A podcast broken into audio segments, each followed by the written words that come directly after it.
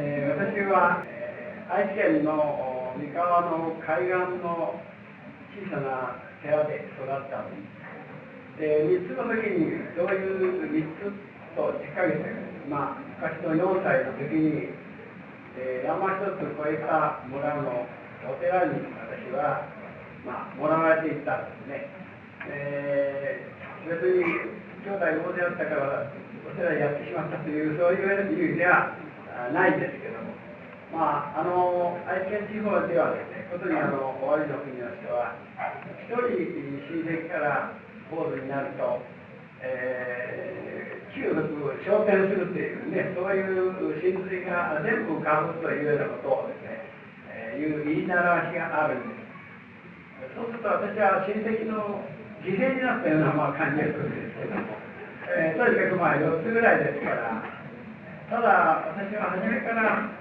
そのポーズになるということは別に自覚していたわけじゃなくて、やられてお寺行ったから、そこで坊さんになったという。で、私の名前が、えー、春教と読むんです。あの中には、私は俳句の方やってますけれども、春麗と麗が親子の名前とか、あなたは歌人じゃないかというようなこと言われて、歌の研究するんじゃないかと言われたんですが、そうではありません。そこで、えー、13の時に、えー、啓発をしまして、まあ、プロになったわけです。そして、その年に、ちょうど、うん人生劇場に出てくるあのキラノ一帯ですねあの県は私が小学校時代に過ごしたところなんです。でいつか小学校行ってみましたら、えー、小崎史郎さんが私より1年その小学校先に出てるんですねそれをまあ私はその1年後に出た。で小崎さんの方はちゃんと住所も書いてあるんですけど私の方は行方不明とかですね、そして名前が俗名のただじという名前ですから、これは誰もわかるわけはない。ですが、まあ、そんなわけで、えー、劉さんに出しまして、そして実は、この小崎さんの学校に入ったというの、小学卒業の小学校に入ったというのは、これは岡崎中学というのがあるとご存知と思うんですが、その岡崎中学へ入るために、その横須賀という小学校が、尋常小学校が非常に、いい学校だと。でそこへ、転校して、えー受ければいいという。まあ一応その受かるだけの準備はできたんですけれども、ちょうど私の師匠、父になる、えー人がね、えとにかく、まあ、坊さんに早くなった方がいい。坊さんの資格を取るには、京都へ行った方がいいというわけで、えー京都へですね、私はあー高等小学卒業しないとその学校入れない、行きまして、宗派の中学とは名のみで、これは認定も指定も文部省で認めてない学校。でその中学は、まあ、高等小学2年卒業して入るんですけれども、田舎ので散々使われたお寺で使われ使われてですね、それでどうも学校にもやらないわけにいかんというので、えー来ている学生が多かったんです。でしたがって、えー一番多いのは30くらい、私が15で30くらいの人も1年生で一緒に勉強したわけなんです。でその学校の時にですね、えー私は、まあ、一人の友達を得たわけです。えーそして、えーそこに、えー行った時に、この学校に入った時に、やはりこの下宿というのはですね、坊さんたちは大抵、えーお寺に下宿していくんです。で私はあの洋曲に出てくる聖願寺と新教国にある聖願寺です。聖願寺という、これは本山です。で、ここにまあ、居候をする。で、居候っていうのは、まあ、その昔の言葉と意味は違いますけれども、居候っていうの随心というか、従う身と書いてね、随心。随心ではなく、随心というか、この随心の仲間が大体10人くらいいるんですね。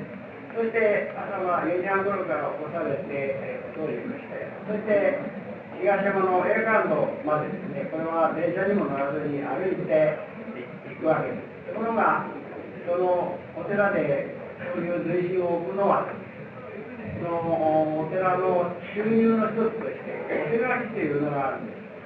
す。で、お手書きを読ませるためにですね、つまりまあ、少量を置いているわけです。その代わりまあ、食料は取らないんです。えー、そこでその推進の一人です、私より2つ、3つ上の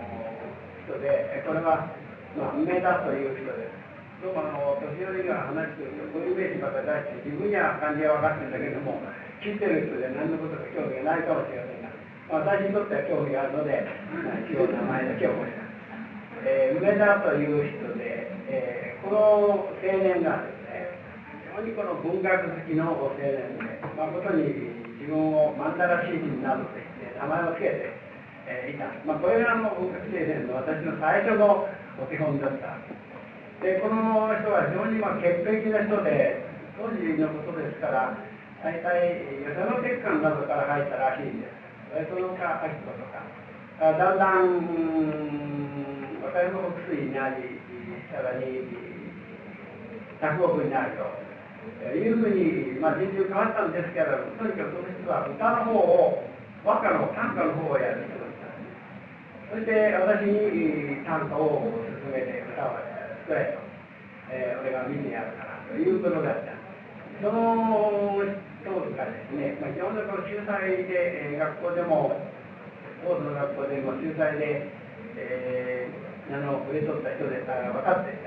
なんか知られとった人です。お前は、うん、こちらに来て何人友達があるって私は4、5人あるって言ったら、それはお前は契約なんだと。友達は2人たいな。2人を持ってたら契約のやつだって。で、とにかく音楽のやることだと、純粋でなきゃいかんとね。えー、距離があってはならないとかね、そういうその選挙とかなそういうものに一切やらなきゃいけないということで言って、えー、まあ、だいぶ書き上げられた。えー、なかなかその厳しい人だったんですが、その人がやはり同じ坊主の学校で、えー、やはり文学をやっていた人がいるんで、えー、今日持ってた人で、その人と伝えて、えー、まあ、一つの結社でもないんですけどもね、その人は小説書く人ですから、あの文学の友達で、えー、何かやろうという。その当時の名前で友垣という名前で雑誌の名前で雑誌ってもこれはあの図書館で作った45枚のものです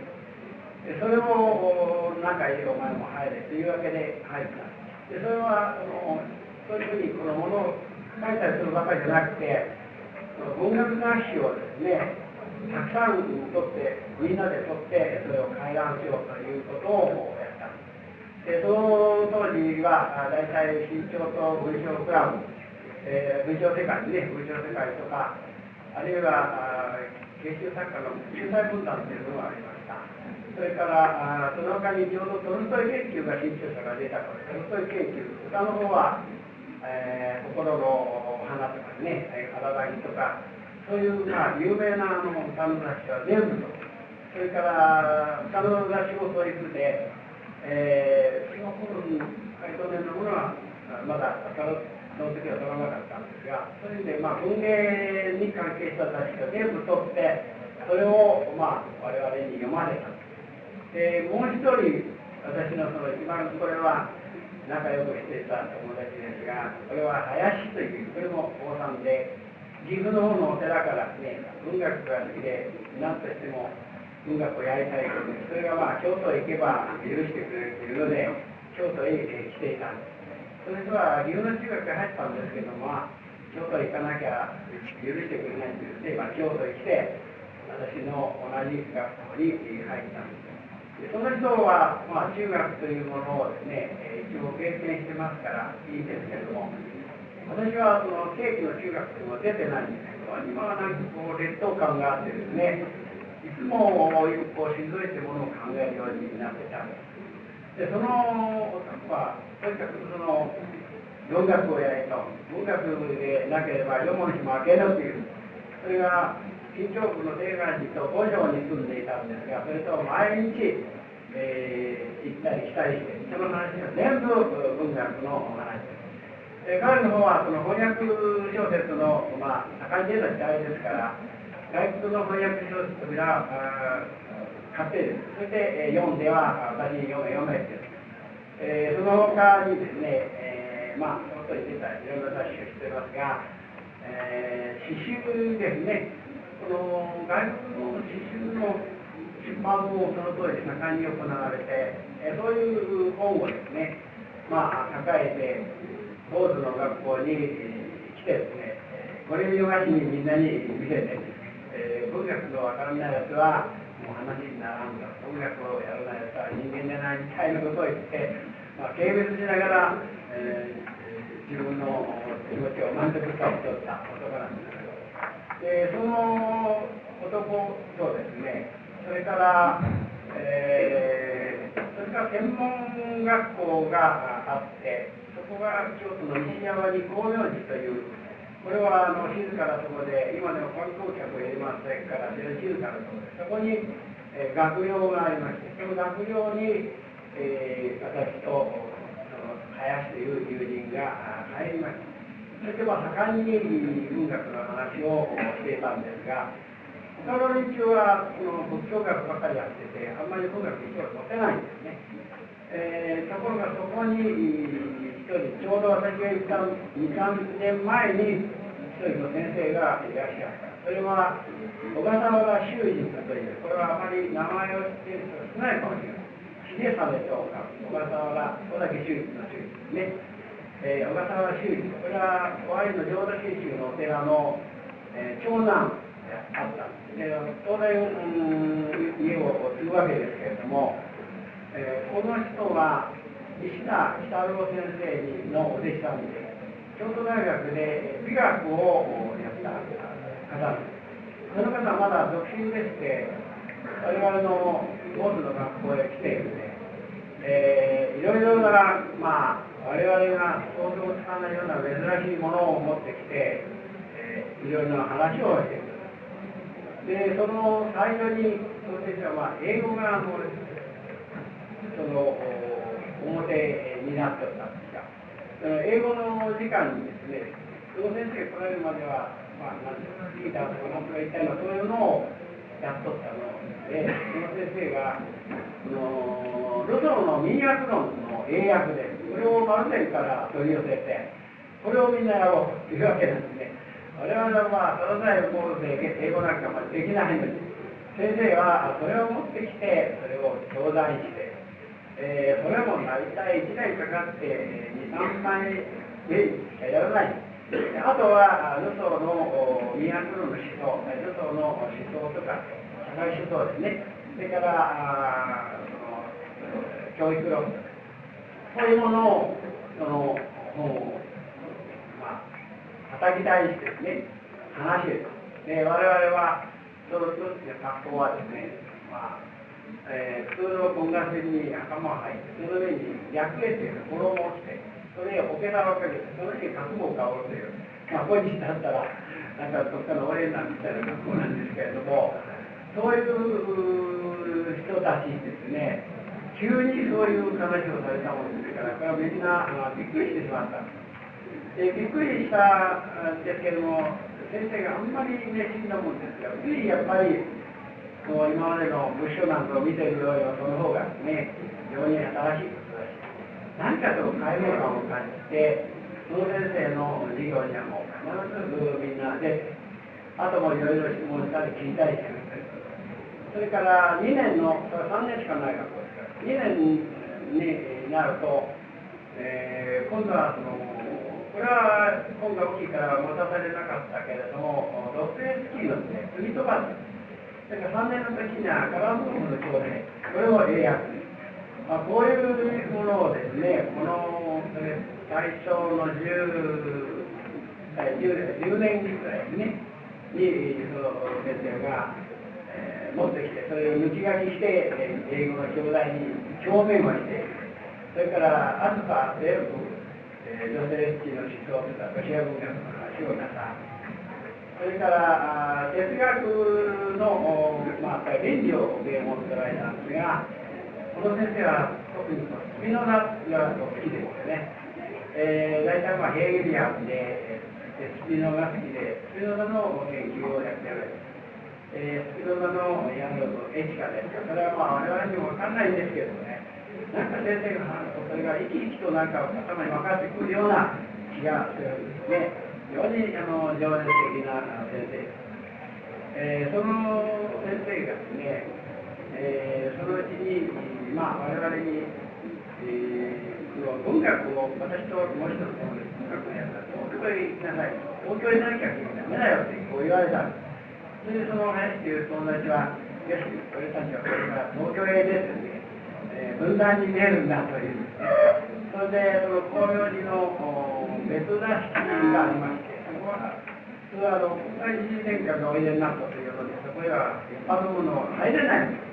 えー、そこへ入り込んで、そして、えー、ちょっと離れたところで向こう町で、そこから写真誌を読んで、そして、えー、写真誌に、写真、我々がこう肩を組んでころ、写真を撮らせて、でちょうどその頃には、新潮などにですね、盛んにこの新進作家の何ですか映像がですね、口絵に出てたんです。え、将来、もし出た時には、これを新潮社へ持ってして支援してもらうんだとそういう人の夢がですね大きいんですねそれで、えー、私はまあちょっとなんだか変な感じしたんですけどもそそれならまあ私は一緒に行くと言ってまあ写してその写真が今におうちにあると思いますがなんだかもう本日のことを考えるとそういうこと出してみる気がしないですがそういうわけで、えー、それからもう一つの西岸にですねまあこれはちょっと余興みたいな形でその西岸に前進をしている時に水深の中に変わった男がいた、えー、それは私たちが先言ったけども後から来た男で、えー、皆さんもご存知名前は聞いてからでしょう。熊沢天皇って聞いたからですこの熊沢天皇熊沢勘道あるいはなんか広道なんていうやつですが熊沢勘道っていうか終わりの降参なんです名古屋。でこのお子さんがいます。これは豊橋の紀平連隊を出た人なんです。それで非常になんかねこう乱暴って言いますかねこう何でも若者顔に大げにやる男なんでその自分から自分は、えー、南朝の正しい天皇の治水だと言って十六の菊の門をでねつけた羽織を着て歩いてたんですね。でその時時々そのそれがまた、酒癖が悪くてですね、その当時酒飲んでは交番に引っ張られて、お前は16の着物を着てると、不敬罪だよって言って引っ張られて、そしていろいろな自分がその形状を持ってるとかなんとか言って、その頃にね、我々も笑っていたんです。この男が入ってきてからね、私どもは非常にこう、まあ、少々生意気だったかもしれません。である日といってもこれは、えー、1917年の8月28日なんて覚えてるんですねその時にこの夕方、まあ、お経が済んでそして、えー、みんな自分自分の部屋に収まっていたんですけどその時にまあその熊田勘道がその張本人だったんでしょあいつはあの仲間のやつ生意気だから今日はあいつこの人たちにしようっていう。まあそれは私は全然分かりませんから。で他のおとなしい人も人が中村君あの本島の南の方が涼しいから海に行こうよって言って行ったのがそれが亀だったんですね。で引っ張っていかれてなんだろうと思ってたら、そのうちにどやどやと出てきて、その直後に馬沢が私の首元を持ってですね、引きずって本堂はもう閉めてありました、バックアップ。でこのぐらいの大きな柱があったんです。まあ、あれ、うちに焼きましたけど、あの、その柱にね、私をぐるぐる巻きにしまって、それでこう泣いて声を出すといけないっていうので、紙袋をはめて、で私はもうこれで思ったんです。なんでそういうことをされるとね、から、まあ、彼らに言わせると、お前はそれで甘い人と、先輩をその馬鹿にしたかとまずいうのでやったんだと。それでもうこれは死ぬんだと思って、まあ、完全に取ったんですが、そのうちに、まあ、やっぱり声を出しますから、そしたら、この門の外にお茶所があります。そこにおばあさんがあって、娘がいて、その娘さんが、その何か本堂の中で、悲鳴が聞こえるというので、そしておばあさんと二人見に来たら、私が来た勘にこうやられてね。であなた方は、どうやってこんな小さいものを、若いものをやるんだって、そのおばあさんが、まあ、謝ってくれたのか、なじって解いてくれたのか、それでその連中が逃げていったんで、私はまあそれで助かったわけなんですよで、その1917年と覚えておるのはね、私が生まれたのは1900年なんですよ。だからそういうふうに17の時だから覚えてるわけです。決して記憶がいいわけでもない、闇があるわけでもない。まあ、そんなわけで、えー、そこにはいろいろ変わった方法の流れてきた。例えば、白子漬けの子孫もいたんですね。なんかこうからこう集まってきてね、相当に外でなんかやってきたような人たちが集まって、そういうところへ行って、まあ、多くの私ながらね、みんなに殴られるのは、まあ、当然だと思うんです。それはあのそのままで、えー、私は終わったんですが、その後になって、天皇だと言って名乗り出たという、あ、それではあの当時、菊の門をつけとった彼だなと思って。それから写真かなんか見ると、まさにその時僕を殴った野沢監督。それはなんか4、5年前ですか池袋あたりの廊下において、なんか足を取って死んだということを聞いております。まあ、分かっておれば、お念仏でも申し上げると思います。えー、まあそんなわけで、その、慶願にいたときに、えー、これも中途で来た人ですけれども、私より年が2つ目の方でした。これは同じ姓ですが、えー、育児という名前で、えー、重苦の言葉訳ですね。育児という名前、これは画号です。この人が三河の鳥から出てきまして、あの飯田座骨のやっておられる、やられ始められたのキララ雲母ですね。雲母の前身が三河のキララという、これはカタカナで書いた雑誌なんです。そのキララという雑誌の同人で、そして、えー、が寺の、まあ、我々に文学、歌もいいけども、俳句やらないかと言って、え、そこで俳句をえてくれた。そしてまあ、私も頭くるくるボードを振っていてもですね、えー、区会に出ると大人を任せて、えー、点が入ったりして、まあ、それでいい気持ちになってやってたんですけど、どうもその古い俳句が古古臭いっていう感じですね。なんかもっとその新しいものをやりたいというのが、なんかこの他の方に目をそらそうとしてた。ちょうどその時に、もう一人これ、これはもっとやはり兵隊芸術が住んできた人ですね。山田純平というその講座者でこの人がまあ俳句をやる人なんですが、えー、中村君もうあのひらがの俳句は古いんじゃないかと。僕らは今その新稽古の俳句をやって自由律の俳句をやってるからお前も自由律の場合入らないかということでこの自由律の俳句の雑誌がちょうどその当時あの開校がちょうど出た翌年くらいですね。で、まあ、全般的にそういう傾向があったんでしょうけれども、そこで大阪に東の人生という、これは新稽古の内向をやっております。えー、この人があの雑誌を出していました。それに入れと言われて、それに私は入れてました。これは新稽古のまだ本当に形式が飲み込めないうちに新稽古が入ってしまったものですから、一体入ったら何だろうと。半分の一切れみたいなもんじゃないかと思ったり、偶然のなんかこう言葉知った言葉が全然入ってないんじゃないかということになって、何か、えー、安定感が今度はなくなっちゃったわけですね。そこでちょうどその時に天文学校に行って、今の小笠原先生の話を聞き、哲学の話を聞いて、今度は哲学が面白くなってしまってですね、哲学のばっかり今度はやるようにやるって言ってまあ大した勉強じゃないんですけどもやりましてそしてその当時の哲学の先生は、えー、京都大学から講師に来られて、ええー、今の友永慎一郎先生のお父さんの三十郎、理想郎というんですか、三十郎というか、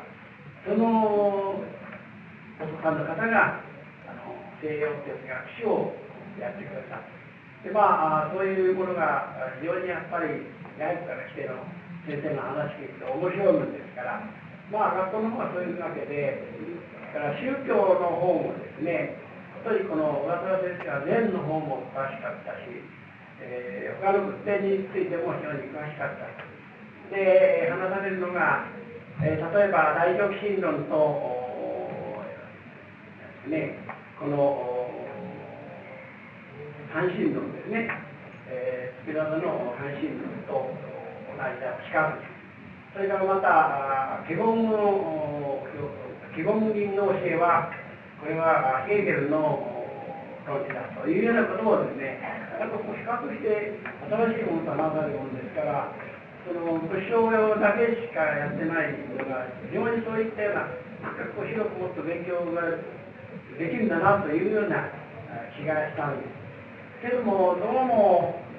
えー、文学の方はやっぱり離れられないのですね。それで、えー、東京へ出る決心をしたんですけれども、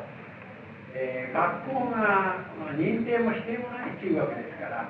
中学を卒業してないと早稲田へ入れないですね。で岡村先生が早稲田へ行くなら論文科をやれと。論文科には笠上先生がおられるからあそこへ行ってやった方がいいって言われてまあ、それを目指していくつもりで来たんですなったんですけども、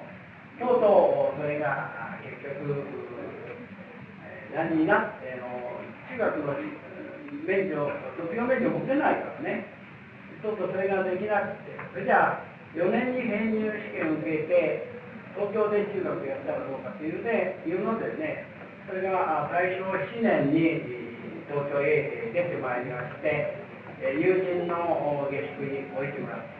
そして、うん、編入試験を受けようとしたんですけれどももともとこの数学だとか英語なんかはもう専門学校行ってから全然こうやってませんしね。それは4年に入れるわけはないんです。でそこでまあとうとう半年ぐらいそこに置いてもらって予備校へ行ってっても予備校ののみでなんかこう音楽に憧れてねその当時神楽坂行くと白州の北垣市の動も見られたしねあるいは広瀬さんのしょっちゅう散歩してたし三崎さんの見たしまああそこへ行けばトランタンなんていうそのあれがあってねそこへ行けばいろんな主治医の顔を見るということでそんなことばかりしてるんですよ。喫茶店が見たりなんかしててですねとうとうその試験にダメになっちゃったそれでまあうちで、これで帰っても今日も困るし、どうしようかと思ったんですが、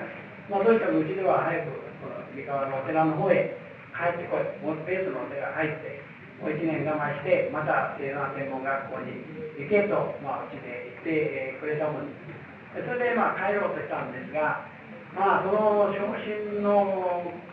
心を抱いて帰る時にですね、東京駅に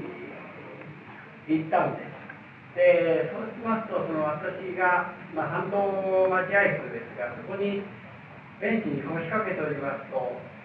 えー、これは着流しの浴衣で着流しの、えー、なんかちょっとこの文士らしい人がやってきた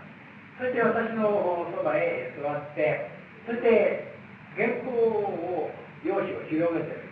それで原稿を書き出そうでその書き出しの初めにその題語は忘れましたけど江口寛と書いてあってあなた方はご存じないと思うけど江口やら清と呼ぶんですかね。あのめくて口縁でない三年江口寛と書いてあるこれは私が雑誌で名前をよく知ってたもんですから思わず私は先生江口先生ですかって言っちゃったんですね。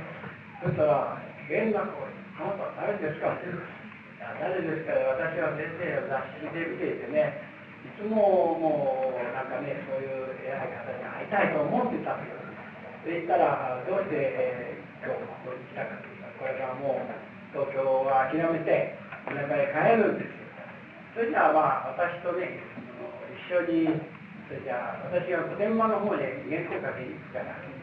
記者は一緒に行きましょうってそれであの一緒にことにしたその時にちょうど今先生もまあ、朝鮮人の、まあ、誘拐していく姿が出て北海道のやる朝鮮人が出ていくんですよ。って、まあ、あの高市の思想の人ですからね。そしてその時に朝鮮人がたくさん担当を間違えておった時に江口さんがそうおっしゃったんです私はまあそういうものをまだ興味があるわけじゃないですからあそうですかと言って。そして何かこの文学の話を聞きたいと思いましてね。それあの時名刺をくださって今度東京来たら来なさいって言われて、まあ、その後に上京した時に訪ねて、えー、参りました時には桜木町におられたんです。で桜木町にいられた奥さんが出てこられて私がその名刺を渡しましたらああこの人は僕知ってるからあげなさいってしかしあの主人は今寝ていますから寝床でもいいからよければ来なさいということです。それでも寝ておられる、まあ、これは嘘言ってですね、何を話したかこれ分かりませんけれども、とにかくそういうこう文学者に会うとですね、もう何とも言えない、こうなんですかね、心がたぎるようなこう気がするわけですね。で、そんなこともまああったんですが、それから2年やって、つまり大学、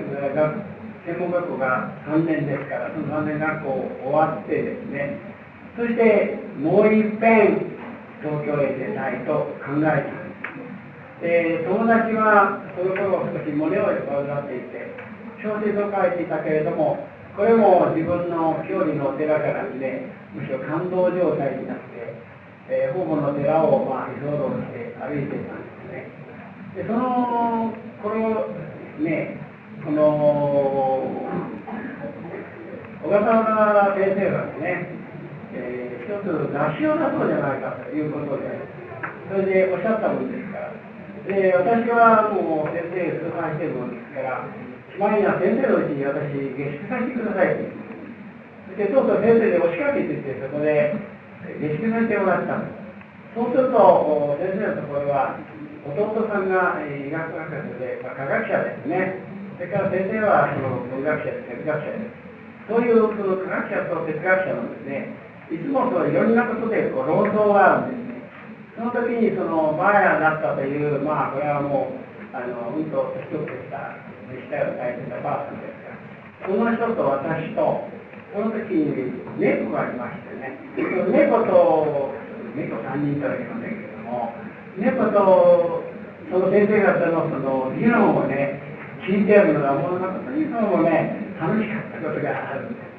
で先生がまあ雑誌をやろうということでそしてあの雑誌を始めたんですこれはあのどこの目録にも出てくると思いますけれどもあの統治という字なんです、えー、雑誌です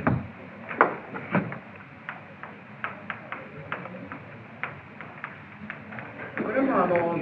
ドスキーのツイートバスかなんかにある文章がね、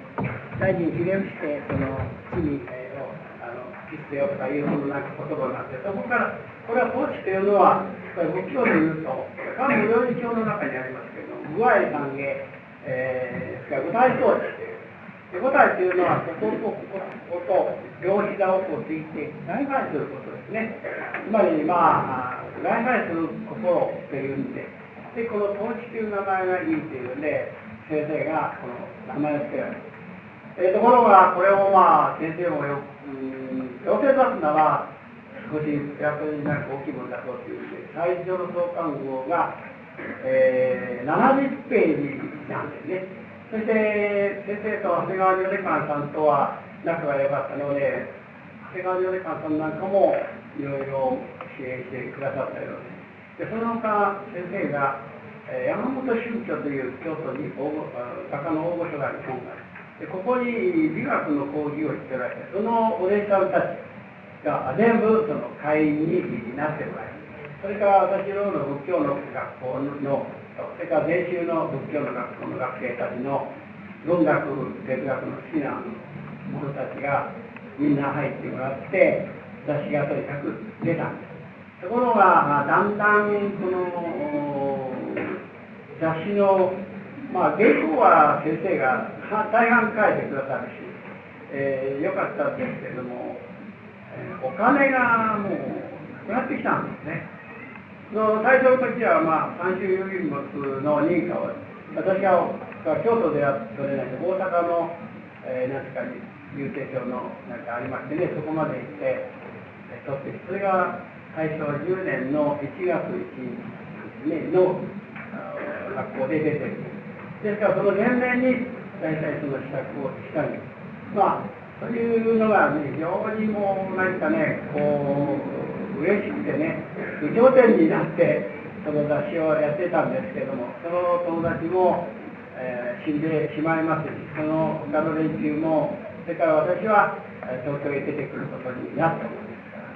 ところが、その今言いましたように、学校出てないので、えー、中学の京都ですね、これは今なくなったんですが、西方中学という学校。が、霊感部なんです。これは週派で立ててると、私の出てる時あ出た後でそれが認定になった。でその学校の4年生にですね編入試験に入ったとその当時は中学でも軍事教練みたいなのありましたからね。まあ1 5 6の子供とね、えー、英体元素組んだものとか一緒にあの訓練をやるのはもう一番それは辛かったんですけどまあ1年間我慢しようというわけです。そして、我慢して、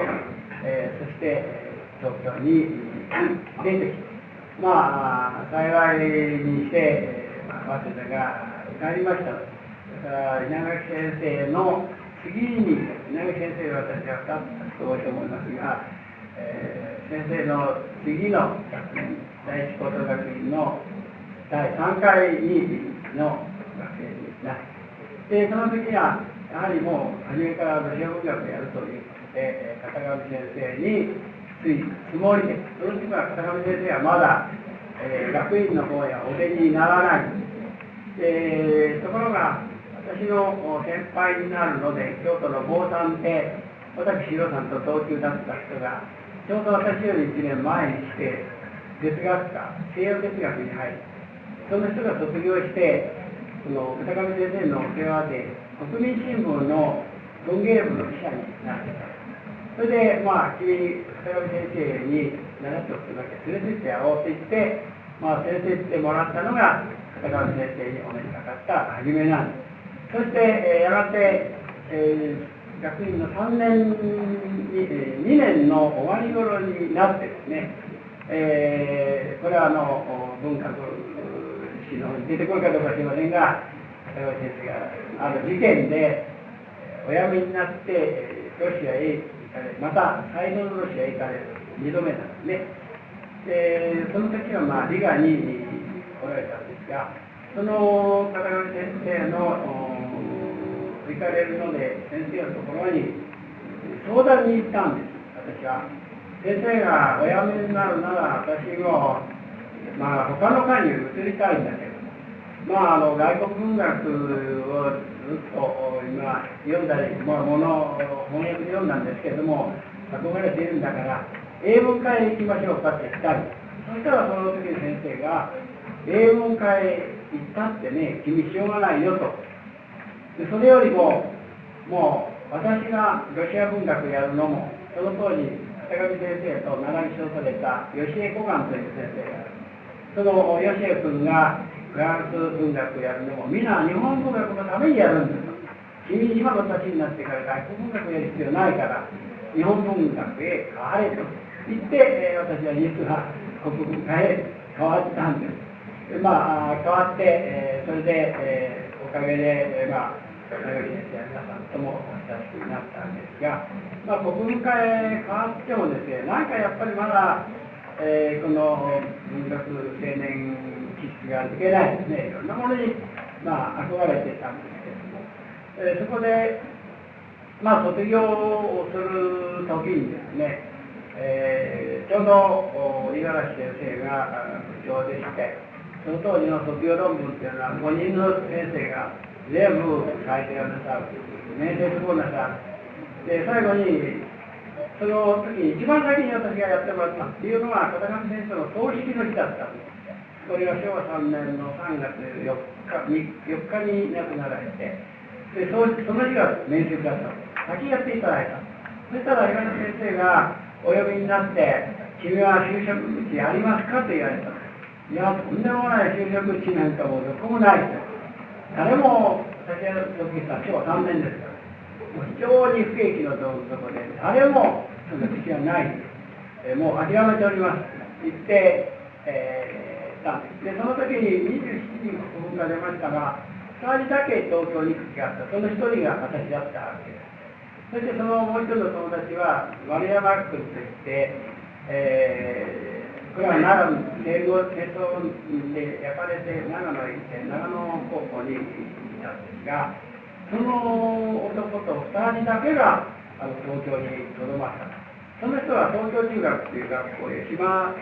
宮島金三郎先生の推薦で入る私は岩井先生のお世話で、まあ、実業に入ったその2人が面白いことにですね、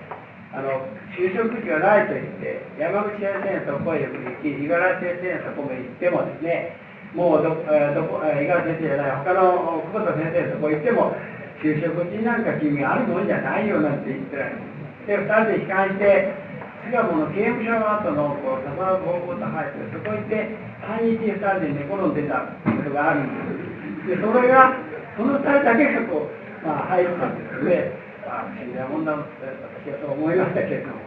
まあ、実業日本社へ入りましてから、えー、まあ、その当時、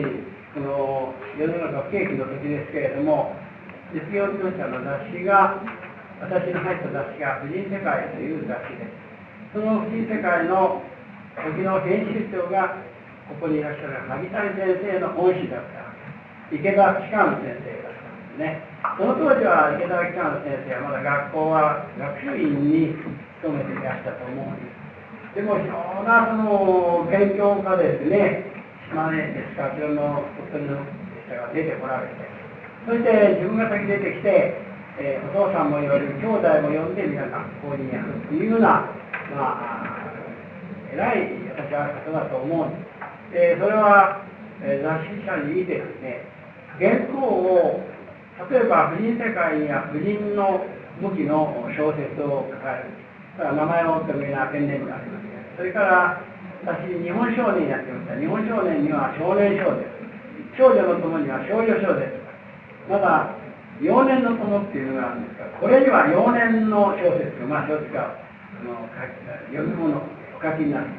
もうほとんどその寝る暇がないかったんじゃないかと。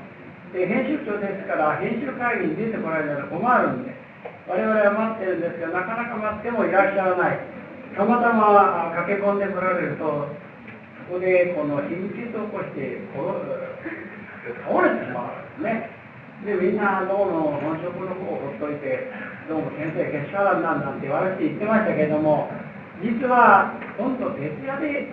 勉強しておられたんじゃないかねそういう小説も書きそれからその勉強の方も、だからあの最後の、えー、源氏物語の写本というものはですね、その当時、先生がコツコツとおやりになっただと思う。いろいろまあ、人にはいろんなことで、えー、ですからその雑誌がですね、えー、話がうまあ少しあの早くやりますけれども、これが私が入って2年前に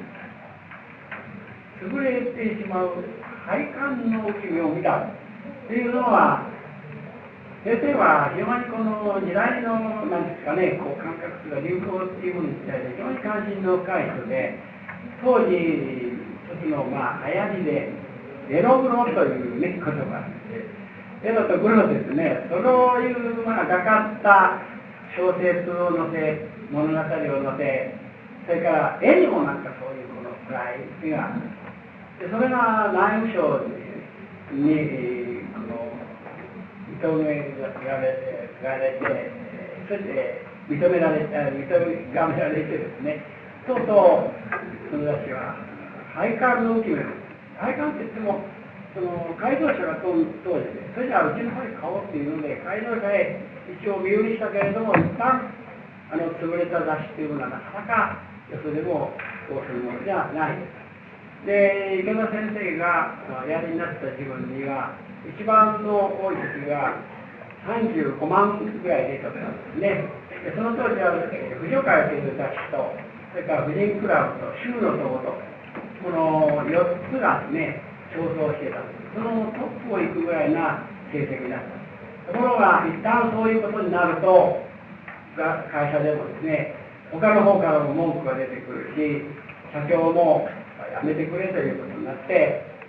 だろうと思うんです。で、その社長の言う分野で、売れてる時は黙ってるんですよね。ところが、そういうことで売れなくなったら、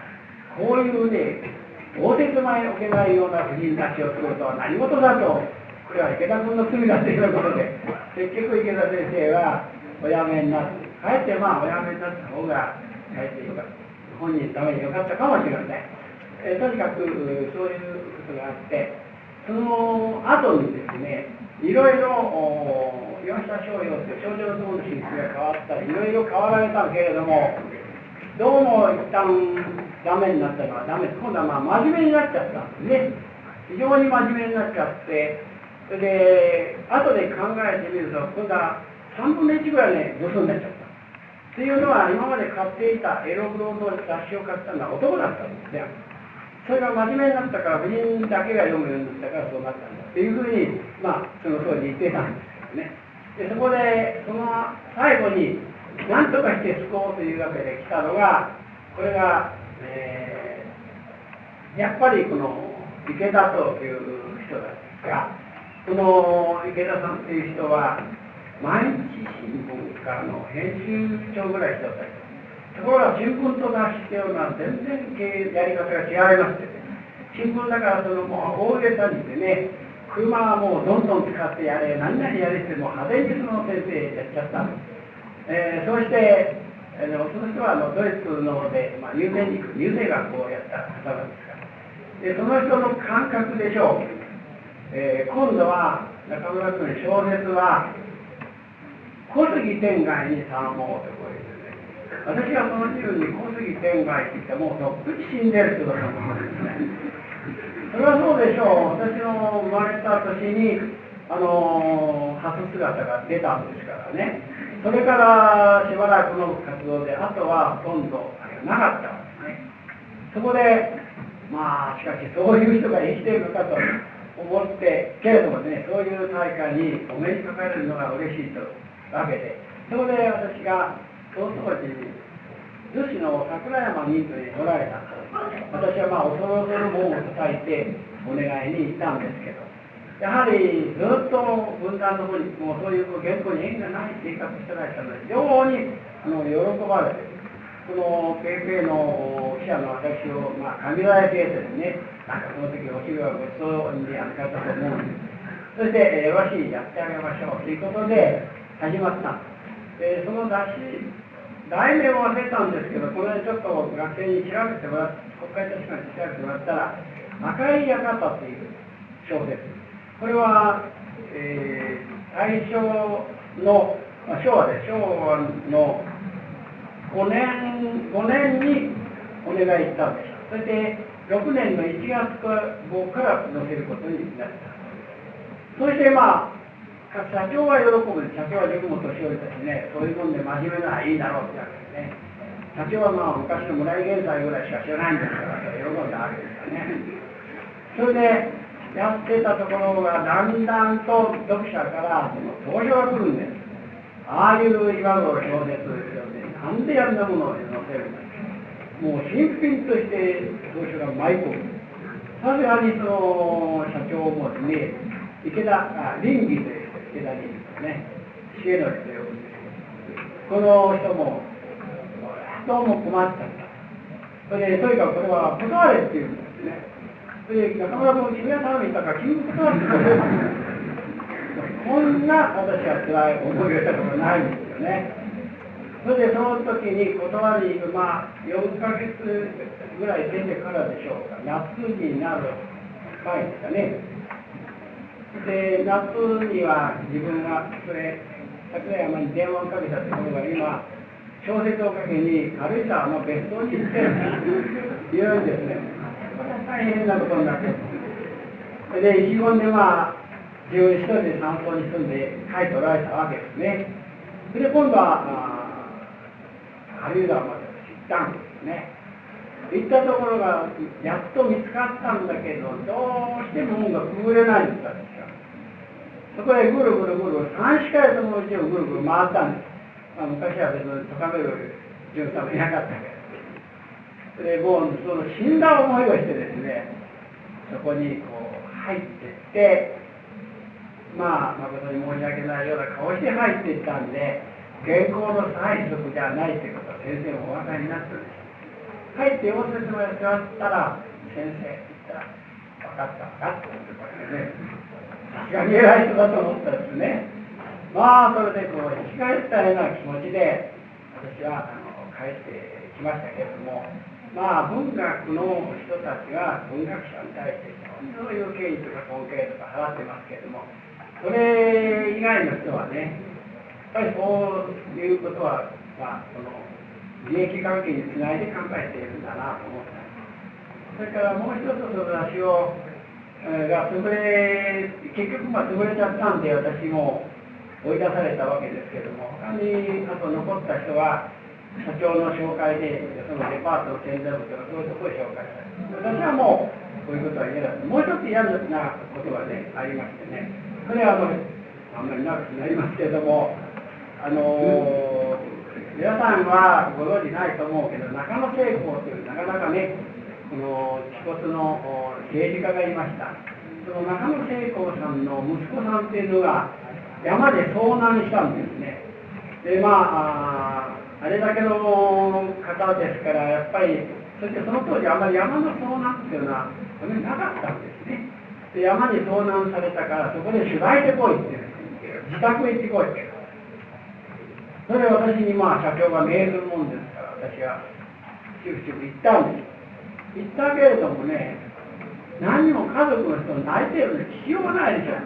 でこの頃私テレビでねインタビューしてね悲しい人に対してかなるお気持ちでしょうかとかねなんてこのな人だと思いますよね結婚したインタビューをして、子供いくつ産むんですかまあことを聞いてるこんなこと考えていませんよ。ね。こんな早かにね、嬉しい時に、子供何人の計画で、そういう場合。だから悲しい子供を亡くしたり、親を亡くしたり、自分の最後を遂げたりして、今の気持ちはどうですか本当に私情けない。それで私、とうとうその時にね、あの、取材しないで帰っちゃった。とても私はああいうところで取材できませんって言ったら、社長が呼びつけて、そんなことはね、できないようじゃ、その記者は近くない。それで大変おいざまちをね、それはおそらく私が社長がどこも紹介してくれなかっただろうと思う。まあ、そんなことで、えー、やめてしまいましたが、やっぱりこのそういうところにいましてもね、まあ、いろんなの文学者に会えたということがね、非常にあの、まあ、ここでは話が長くなりますから、申しませんけど、いろんなあの方にありましたそれから後から考えてみますとねその時にクビになって初めてこの自分の名前で相手が受け入れてくれるんじゃなくて会社の肩書き編集部という肩書きで人が会ってくれるんだということが分かりましたで会社におるうちはね誰でも気軽に会ってくれる対価をねそしてまあ一杯飲んだり、あるいは私はあまり酒飲みませんけれども、お茶飲みながら、君困った時にはね、またあいつでも捕まえよって言ってたんですね。ところがやめてから行くということは分かるのに、イルスを使う人今いません。つまり私で会ってくれたんじゃなくて、名刺で会ってくれたんですね。そう感じましてね、やっぱり自分自身の人に認められるものを持たなきゃいかんということを、まあ、感じたと同時世の中というのはそんなものかというふうなことを感じましたとにかく、えー、雑誌社なんていうものはねその塊ですまあ書いてるものは全てその塊って言っていいと思うんですというのはあのひどいのはね体験談っていうのがあるでしょ？体験談ってね。体験談ってみんな我々が書くんですよね。体験談でもね、それは罪のないのもありますよ。例えばね、南慶応さんの奥さんが南奥さんが未亡人になられて、そして、この羊毛水。ね、気配薬ですよ。それをまあ会社に売ってもらいたいという、その本読む時のあの売られるようになったその動機っていうのはね、これも池田先生が、その本師の藤村先生の奥さんの友達が井上さんの奥さんなんですから、そちらの方からお頼みになった。そしてまあ、その慶音さんの奥さんの、まあ、なんですかね、こう奮闘期しているようなものを、まあ、小説風に書くんですね。そしてその、えー、5人なら5人の名前を書いてですね、私はこんなにして困っていたら毛が生えました。えー、どのぐらいの毛が生えたということを 体験談ですが、それで自慢の金属がですね、あの本社、大リーグとかそこで買えるわけですね。だからそれは売れるには売れたんですけどもね、気配薬のね、嘘までね、最近、生えたなんていうのね、全く滑稽だと思いました。坊主が随分ね、嘘を言うけれども、それでまあ私はむしろ無償化にして独自になったんですけれどもね、そういうこのシャバの人も、全くそういう嘘の塊ですね。こう純粋最初にこの梅田っていうその先輩にね、この距離はいけないとか、純真でなきゃいかんし、それだけは文学やらなって言われた、その時のことがね、やっぱり身に染みてますから、しかもそういう世界には住みたくないと思って、とうとう、まあ、首を切られるままに、そのままになってしまったんです。いや、まあ話が簡単になるとなりますしもう、一大教話みたいなね、諸君が迷惑する。えーそれでまあ、あの、やめますけれども、まあ、文学に対するな熱というものはですね、ぱりその当時とちっとも変わりません。ですから、結局もう増えなくても構わない。増えなくても構わないから文学の匂いのすることをやりたいということで、まあ、昔やった俳句の世界に入った。ですから、それまでは、大会研究をやるまではね、場所というのを知らなかった本当の言うと恥ずかしいことですよね場所がどういう人であるかということを知らなかった西洋文学にばかり隠れてましたからね。しかし片上先生が外国文学やるのも日本文学のためにやるんだから日本文学をやりなさいってやるこれでね本当に方針が決まったわけです。だからまあそれからまだまだいろいろなことがありましたが今日は一応無事に学校の方を務めてまいりましたしこの頃私はね、私の俳句の方はね、最後ってナッパの畑と菜の畑で最後と読んでたで最後でなぜそういう句をつけたかというと菜の畑には菜しかないでしょ中かりで菜がないところ中身ないという、ね、そういう意味で私そういう名前つけたんですが最近は、えー、今年78になりましたからねそこで王という字をつけた。最王としたんです。私は馬のとしてでしょ。最王がまっすぐ考える。で、それはあの最王の馬のことを聞きますとね、全く私の生涯を見てみますとね、ある時はもう、全然もう再起できないようなところになって、これはまた何かで幸せになって、何かで幸せにだから就職して離れた時には、全く6分ですよね、その間5年ぐらい6分ですから、本当に哀れだなと思いましたけどね。それがまた何かの形でまた浮き上がってくる。そういう人生、多様なものだというふうに感じました。